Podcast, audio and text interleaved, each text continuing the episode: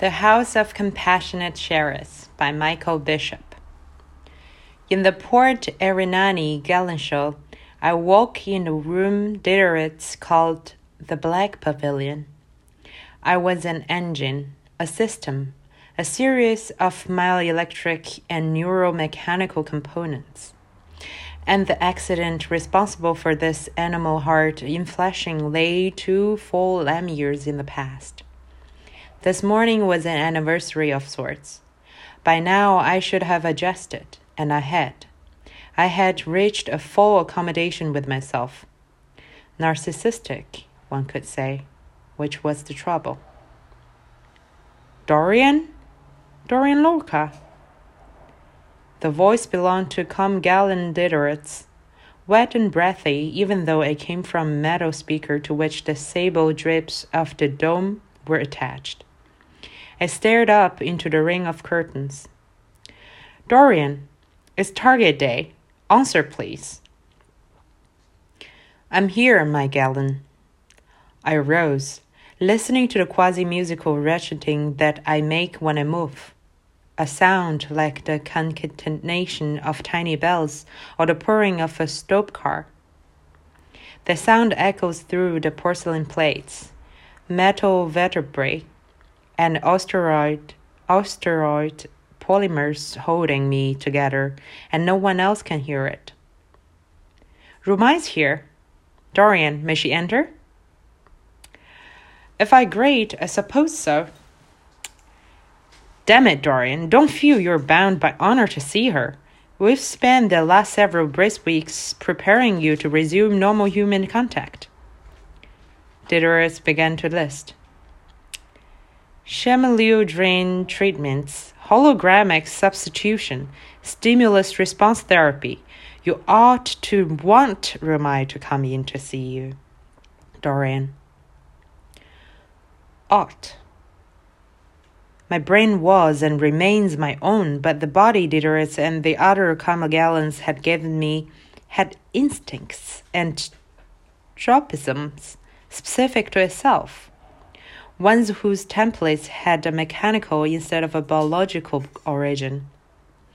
What I ought to feel in human terms, and what I felt as the occupant of a total prosthesis resembled each other about as much as blood and oil. Do you want her to come in, Dorian? I do, and I did. After all the biochemical and psychiatric preparation, I wanted to witness my own reaction. Still sluggish from drug, I had no idea how Rumai's arrival would affect me. At a parting of the pavilion strip race, two or three meters from my couch, Rumai Monteith, my wife, appeared. Her garment of overlapping latex scales glossy black in color, was a hauberk revealing only her hands, face, and hair. Rumai's dress was one of Diderot's deceits, or preparations. He wanted me to see Rumai as little different from myself, a creature as well assembled and synapsed as the engine I had become. But her hands, face, and hair, well, nothing could disguise their primitive human humanity and revulsion swept over me like a tide. Dorian? And her voice, wet, breath driven, expelled through moistened lips. I turned away. No, I said to the speaker overhead. It hasn't worked, Magellan. Every part of me cries out against this. Diderot said nothing. Was he still out there? Or had he tried to bestow on Rumai and me a privacy I didn't want? Dissemble me, I urged him. Link me to the control systems of a Delta State vessel and let me go out from Mirost for good. You don't want a Zombat among you, Diderits, and unhappy emperors. You are all tormenting me. And you, us, Rumai said. I faced her, as you're very aware, Dorian, as you're very aware, take my hand. No. I didn't shrink away. I merely refused. Here, take it. Fighting my disgust, I seized her hand, twisted it over, and showed her its back. Look. I see it, Dor. I was hurting her. Surfaces, that's all you see. Look at this fin. I pinched the growth. That's sebum, fatty matter. And the smell, if only you could. Rumai drew back, and I sought to quell a mental nausea almost as profound as my regret. To venture out from Mirost seemed the only answer. Around me, I wanted machinery, thrumming machinery, and the sterile, actinic emptiness of vacuum. I wanted to become the prop ship Dorian Lorca, a clear step up from my position as prince consort to the governor of Mirost. Let me out! Rumai commanded the head of the Port Iranani Galanshal, and Diderot released her from the pavilion. Again, I dwelt alone in one of the few private chambers of a surgical complex given over to adapting civic corps personnel to our leprotic planet's fuel filled mine shafts. The Galanshal was also used to patch up these civ kits after the implanted respirators had atrophied almost beyond saving. The muscles of their chests and lungs including administrative personnel, fleet officials, and the civic corps workers in the mines. Over half a million people lived on Mirost in the year of which I write. Diderot answered for the health of all those not assigned to the outlying territories. Had I not been the husband of Mirost's first governor, he might have let me die among with the seventeen expendables on tour with me in the Feni district when the roof of the Haft Paykar diggings collapsed. But Rumai had made Diderot's duty plain to him, and I am as I am because we had the resources in Port Iranani and Diderot obeyed his governor. Alone in my pavilion, I lifted my hand and heard a crawling of minute copper bells. Nearly a month later, I observed, by closed circuit TV, Rumai, Diderot, and a stranger who sat in a Galanshal conference room. This strange woman, bald but for a scalp lock, wore gold silk pantaloons that gave her a clownish appearance, and a corrugated green jacket that oddly reversed that impression. Even on my monitor, I could see thick sunlight spilling into their room. This is Wardress Kiffa, Rumai told me. I greeted her through a microphone and tested the cosmetic work of Diderot's associates by trying to smile. She's from Earth, Dor, and she came because come Gal and Diderot and I asked her to. Forty six lights, I said, touched and angry at the same time. To be constantly the focus of your friends' attentions, especially when they have more urgent business, leads to either a corrosive cynicism or a self effacing humility, just as crippling. We'd like you to go back with her on Nizami when it leaves here tomorrow night, Diderot said. Why? Wardress Kiffa came all this way to talk with us, Rumai said. As a final stage in your therapy, she'd like you to visit her establishment on Earth. And if this fails, Dora, I give you up. If that's all what you want, I relinquish you. Today, Rumai wore a yellow sarong and a nun's hood of red and orange stripes. Speaking, she averted her eyes from the monitors, st- stare out the high windows instead. I could not help admiring the spare aesthetics of her profile. Establishment? What sort of establishment? I studied the tiny words, but her appearance yielded nothing. The House of Compassionate Sharers, Diderot said. It lies in Earth's western hemisphere, in North America, 200 kilometers southwest of the gutted urban nucleus of Denver. One reaches it from Manitou Port by rail. Good. I'll have no trouble getting there. But what is this mysterious house? Wardress Kiffa spoke. I'd prefer that you discover its nature and purposes from me, Mr. Lorca, when we've arrived safely under its several roofs. Is it a brothel? This question fell among my interlocutors like a stone. No, Rumai said at length. It's a unique clinic for the treatment of unique emotional disorders. She glanced at the wardress, concerned that she said too much.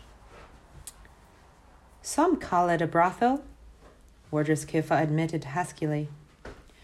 Earth has become a heaven of misfits and opportunists, a crossroads of galactic calm influence and trade. The house wouldn't prosper catering only to those who experience rare dissociations of feeling. Hence, a few of those who frequent the house are commothers, rich in power and finicky in their tastes. But I view them as exceptions. Governor Monteith, come Galen Diderits. They represent a compromise that I make to carry out the work for which we first built the house. A moment later, Rumai said, You're going, Dor, tomorrow night. Diderits and I will see you in three e months. She threw on her cloak and departed. Goodbye, Dorian, Diderits said, standing. Kiffa's keen glance felt oddly disconcerting. Tomorrow, then. Tomorrow. I agreed. In my monitor, the Galen and the wardress exited the conference room together. In its high windows, Miro's sun sun an upper, a capella in a lemon sky. I had a private berth on this Nizami. I used my nights because sleep no longer meant a thing to me, to prowl through the compartments of shipboard machinery not forbidden to passengers. Although I couldn't enter the command module, I could the computer ringed observation turret and a few corridors of auxiliary equipment necessary to maintaining a continuous probe field. In these places, I pondered the likelihood of an encephalic neural connection to one of Comfrey's interstellar frigates. My body was a trial. Diderits had long ago told me that it that I was still sexually viable. But this promise I had not tested, nor did I wish to. Tyrannized by vivid images of human viscera, human excreta, human decay, had been rebuilt of metal, porcelain, and plastic, as if from the substances skin, bone, hair, cartilage that these inorganic materials mocked. I was a contradiction, a quasi immortal masquerading as one of the ephemeral who delivered me from their own short lived lot. Paradoxically, my aversion to the organic was another human that's to say, organic emotion. So I fervently wanted out. For over a year and a half on the Mirost, I'd hoped that Rumai and the others would see their mistake and exile me not only from themselves, but also from the body continuously reminding me of my total estrangement. But Rumai persisted in her love, and I had lived a prisoner in a Port Iranani Galanshal with one chilling respite ever since the Haft Pakar explosion and cave in. Now, entering the care of a new Wardress, I brooded amid the animal encased engines of Nizami and wondered what sort of jail the house of compassionate sharers would prove. A passenger of a monorail car bound outward from Manitou Port, Wardress Kefa in the window seat beside me, I still brooded. Anthrophobia, Lorca, I told myself. Exercise self control, and I did. From Manitou Port, we rode the sleek bullet through rugged, sparsely inhabited country toward Wolf Run summit. And I stayed sane. You've never been home before? Wardress Kiffa asked. No, Earth isn't home. I was born on GK World Daihan, Wardress. As a young man, I traveled as an administrative colonist to Mirost, where where you were born again, she said. But this is where we began. The shadows of the mountains slid across the wraparound window glass, and the imposing white pylons of the Road system flashed past like the legs of giants, like huge naked cyborgs hiding amid aspens and pines.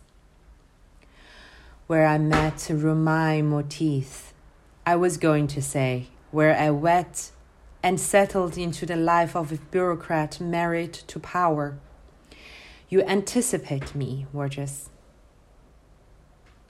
I didn't add that now Earth and Mirost were equally alien.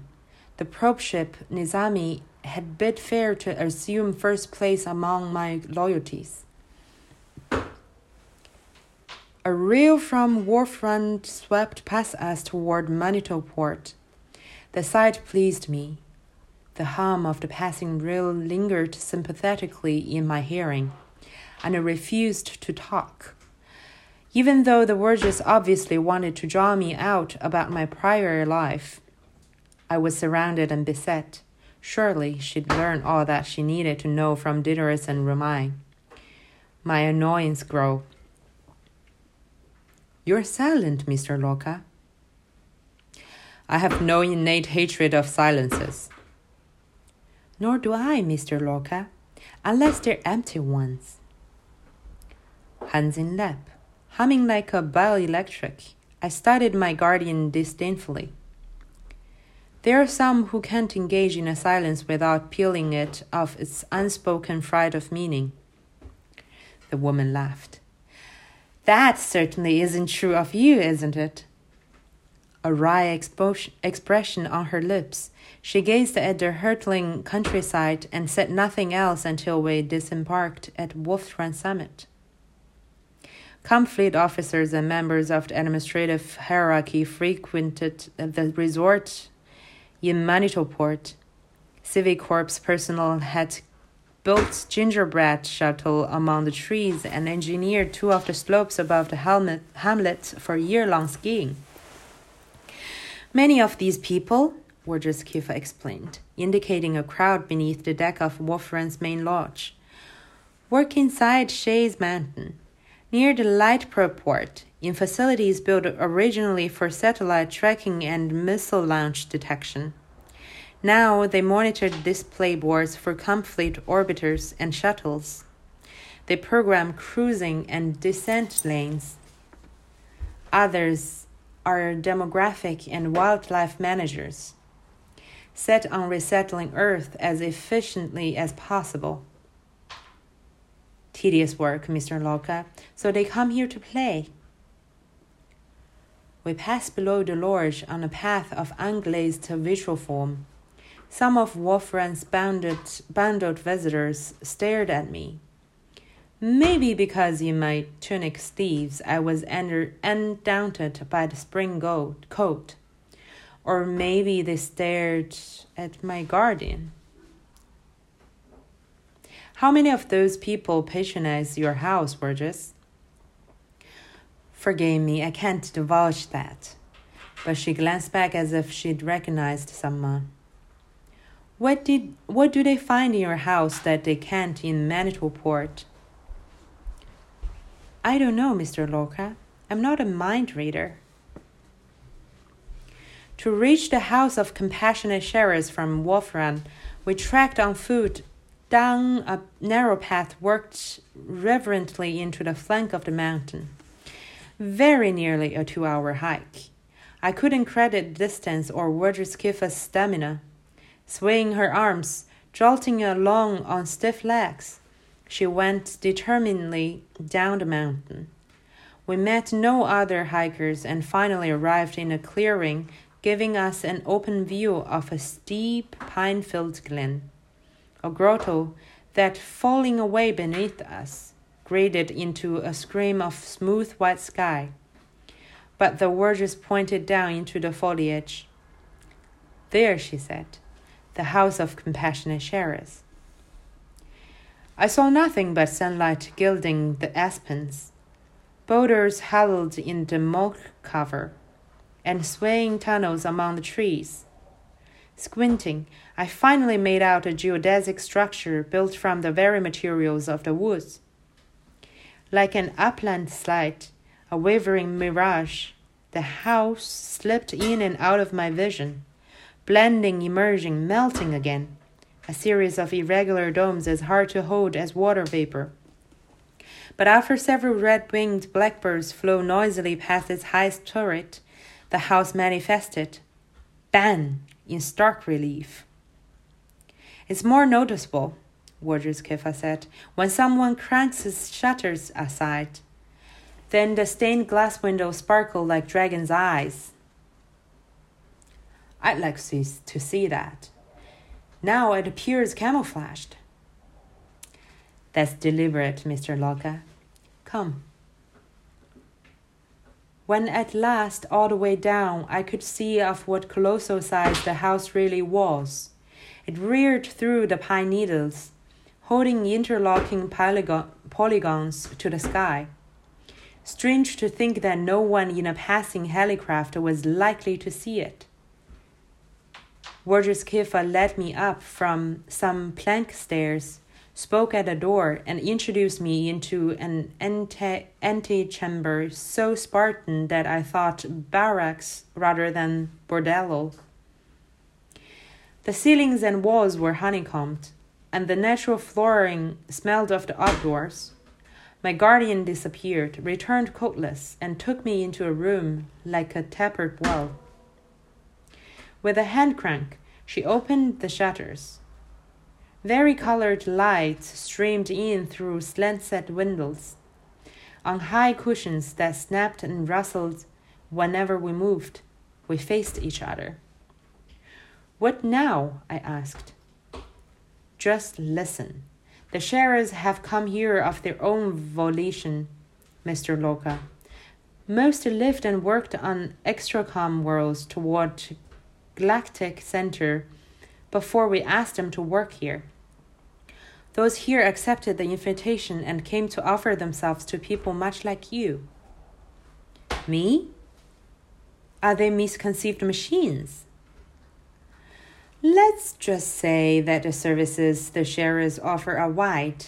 As I've told you, a few visitants regard the sharers as a convenient means of satisfying exotically aberrant tastes. For others, they are a way back to the larger community. We take whoever comes to us for help so that the sharers do not remain idle or the house empty. If whoever comes was wealth and influence, she considered. That's true enough, but the matter's out of our hands. I'm an employee of Galacticom, chosen for my empathetic, empathic abilities. I don't make policy. I don't own title to the house. But you are its madam, its Wardress, rather. True. For the last twenty two years, I am the only Wardress to have served here, Mr. Lorca and I love the sharers for their devotion to the fragile mentalities who visit them. Still, despite all my time here, I don't fully plumb the source of their transcendent concern. That's what I wanted to tell you. You think me a fragile mentality? I'm sorry, but you are here, and you're certainly unfragile of limb, are you? The Wardress laughed. I also wanted to ask you to, to restrain your crueler impulses when the treatment itself begins. I stood and moved away. How had I borne her presence for so long? Please don't take my request amiss. It isn't specifically personal. I make it of everyone who comes to the house. Restraint is an unwritten corollary of the only three rules we have here. Will you hear them? I shrugged gently. First, don't leave the session chamber once you've entered it. Second, emerge immediately upon my summons. And third, Don't kill. All the myriad disgusts had been suppressing squatted now atop the ladder of my patience, and rung by a painful run, I stepped them back down. Master Ruby made to prevent a visitant from murdering the partner he'd brought. Incredible. The wardress was perceptibly sweating, even her earlobes grotesquely agleam. Is there a room here for a wealthy, influential client? A private room? Of course, she said. I will show you. It had a full length mirror. I disrobed and stood before it. Only during my first period of adjustment on Mirost had I spent much time looking at what I'd become. Later, back in a Port Iranani glacial, Diderot had denied me any sort of reflective surfaces at all. Looking glasses, darkened windows, metal spoons, the waxen perfection of my features ridiculed those that another Dorian Lorca had possessed before the Haft Pakar incident. Cosmetic mockery, faintly corpse like, spaciously, spaciously paradigmatic. I was both a man and much less. In Wardress Kiffa's house, the less seemed preeminent. I ran a finger down my inner arm, studying the track of an intubated vein, for through it swirled a serum called hematocybin, a low maintenance blood substitute, combative of both fatigue and infection, which needs changing only once every six M months. With a good supply of hematocybin and a plastic recirculator. I change it myself. That night, though, the ridge of my vein, mirrored an arm's length away, seemed more horror than miracle. Hence, horrified, I shut my eyes. Later, Wardress Kiffa came to me with a candle and embroidered gown. She made me don it before her. With the robe's rich symbolic embroidery on my back, I followed her from my first floor chamber to a rustic stairwell seemingly connected to all the rooms in the house. The dome contained many smaller domes and five or six staircases. No other person intruded. Lit by the wardress's taper, the house mid interior put me in mind of an Escherist drawing in which verticals and horizontals trade places and a figure who, from one vantage, seems to climb a series of steps, from another seems to descend them. Soon the wardress and I stood on landing above the topsy turvy well of stairs, though more stairs loomed above. And looking down, I experienced an unsettling reversal of perspectives. Vertical. Why hadn't Diderot, against so human a debility, implanted tiny gyro stabilizers in me. I clenched a reel and held on. You can fall, Kiffa said. It's an illusion, a whim of the architects. Does an illusion dwell behind this door? Oh, the sharer's real enough. Please. Go in. She bowed and left, taking her candle. Then I went through the door to my assign- assignation, and the door locked of itself. My hand on the knob, I felt the night working in the chamber.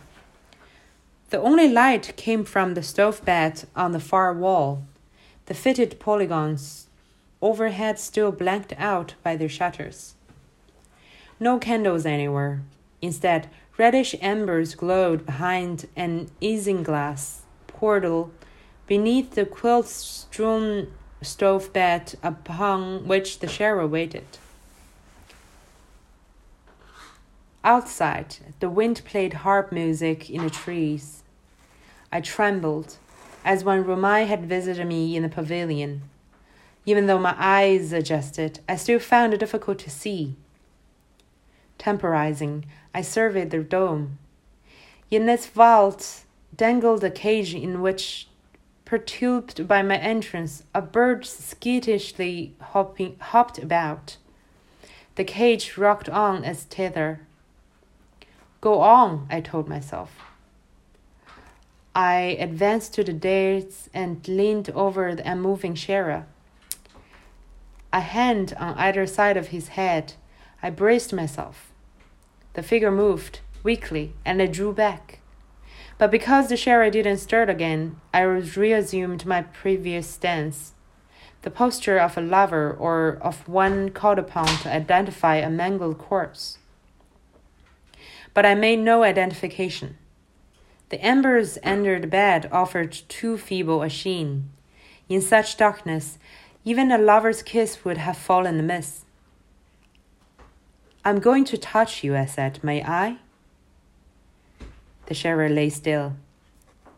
Then, willing all my senses into the synthetic flesh at my fingertip, I touched the sharer's face, hard and smooth and cool. I moved my finger from side to side, and the hardness, smoothness, coolness continued to flow. The object fell like a death's head, the cranial cap of a human being, bone rather than metal. My finger distinguished between these possibilities deciding on bone. Half panicked, I reasoned that I traced an arc on the skull of an intelligent being who bore his every bone on the outside, like an armor of calcium. If so, how could this organism, this thing, express compassion? I lifted a finger, its tip hummed with a pressure now relieved, emanating warmth a living that death's head. Maybe I laughed. In any case, I boarded the platform and straddled the Sharer. My eyes gently closed. Sharer, I whispered, I don't know you yet. My thumbs touched the creature's eyes, the sockets in the smooth exoskeleton. Both thumbs returned to me a hardness and a coldness clearly metallic in, in origin. The Sharer never flinched, though I assumed that touching his eyes, however softly, would provoke an involuntary reaction. Instead, the Sharer lay still. And why not? I thought. Your eyes are two sophisticated optical machines. Yes, two light sensing image integrating units gazed at me from the sockets near which my thumbs probed. And even in darkness, the Sharer, its vision sharper than my own, could discern my blind face staring down, futilely trying to create an image out of the information that my hands had supplied. I opened my eyes and saw only shadows, but my thumbs felt the cold metal rings gripping the Sharer's photosensitive orbs. An animatronic construct, I said, rocking back on my heels. A soulless robot. Move your head if I'm right. The Sharer continued motionless. All right, a sentient creature whose eyes have been replaced with an artificial system. Lord, are we brothers then? I had a sudden hunch that the Sharer was very old, a sentient being owing its life to prosthetics, transplants, organs of laminated silicon. Its life had been extended by these gizmos, not saved. I asked the Sharer about this hunch. It slowly moved the helmet like skull housing its thick eyes and its aged, compassionate mind. Uncharitably, I consider myself the victim of a deception. The Sharer's, or were. Here, after all, lay a creature who had chosen to prolong its life rather than escape it, and who had willingly employed the same materials and methods that Diderot had used to save me. You might have died, I told it. Go too far with these contrivances, Sharer, and you will forfeit suicide as an option. Leaning forward again, I let my hands move from the Sharer's bony face to his throat. Here, a shield of cartilage graded upward into its jaw and downward into the silken plastic skin covering his body. Internalizing all but the defiant skull, a death's head with the body of a man. I could take no more. I rose from the stove bed, cinched my gown, and crossed to the room's far side. It held no furniture but the bed, so I assumed a lotus position on the floor and sat, th- through, sat thus all night, starving of dreams. Diderot had said that I needed to dream to sidestep both hallucination and madness. In the Port Iranani, Iranani Galanshal, he had had drugs administered to me every day and my sleep period monitored by an ARC machine and a team of electro encephalo, encephalographers. But my dreams veered into nightmares, descents into clicklit channeled houses I, inf- I infinitely prefer the risk of going psychotic. Someone might pity and then disassemble me, piece by loving piece. Also, I had now lasted two ye weeks for nothing but catnaps, and I still had grey matter upstairs, not chopped pate. I crossed my fingers. A long time later, Wardress threw open the door morning. The freshly tinted shutters outside the room emitted a singular roaring of light. The entire chamber crackled, and crimson wall hangings, a mosaic of red and purple stones on floor, and a tumble of scarlet quilts glowed within it. The bird in a warbler cage was a red winged blackbird. Where is it from? You could use a kinder pronoun. He, she, which is kinder, Wardress Kiffa? Assume the sharer masculine, Mr. Lorca. My sexual proclivities have never run that way. Your sexual proclivities matter only if you regard the house as a brothel rather than a clinic and the sharer as horse rather than therapists. Last night I heard two or three people clumping up the stair in their boots, that and a woman's raucous laughter. A client, Mr. Lorca, not a sharer. I didn't think she was a sharer. But it's hard to believe I'm in a clinic when that sort of noise intrudes. I've explained that it can't be helped. Okay, where's he from then? That therapist of mine. An interior star, but where he's from is of no consequence in your treatment. I matched him to your needs as I see them, and you'll soon go back to him. To spend another night squatting on the floor, you won't do that again, Mr. Lorca, and you needn't worry.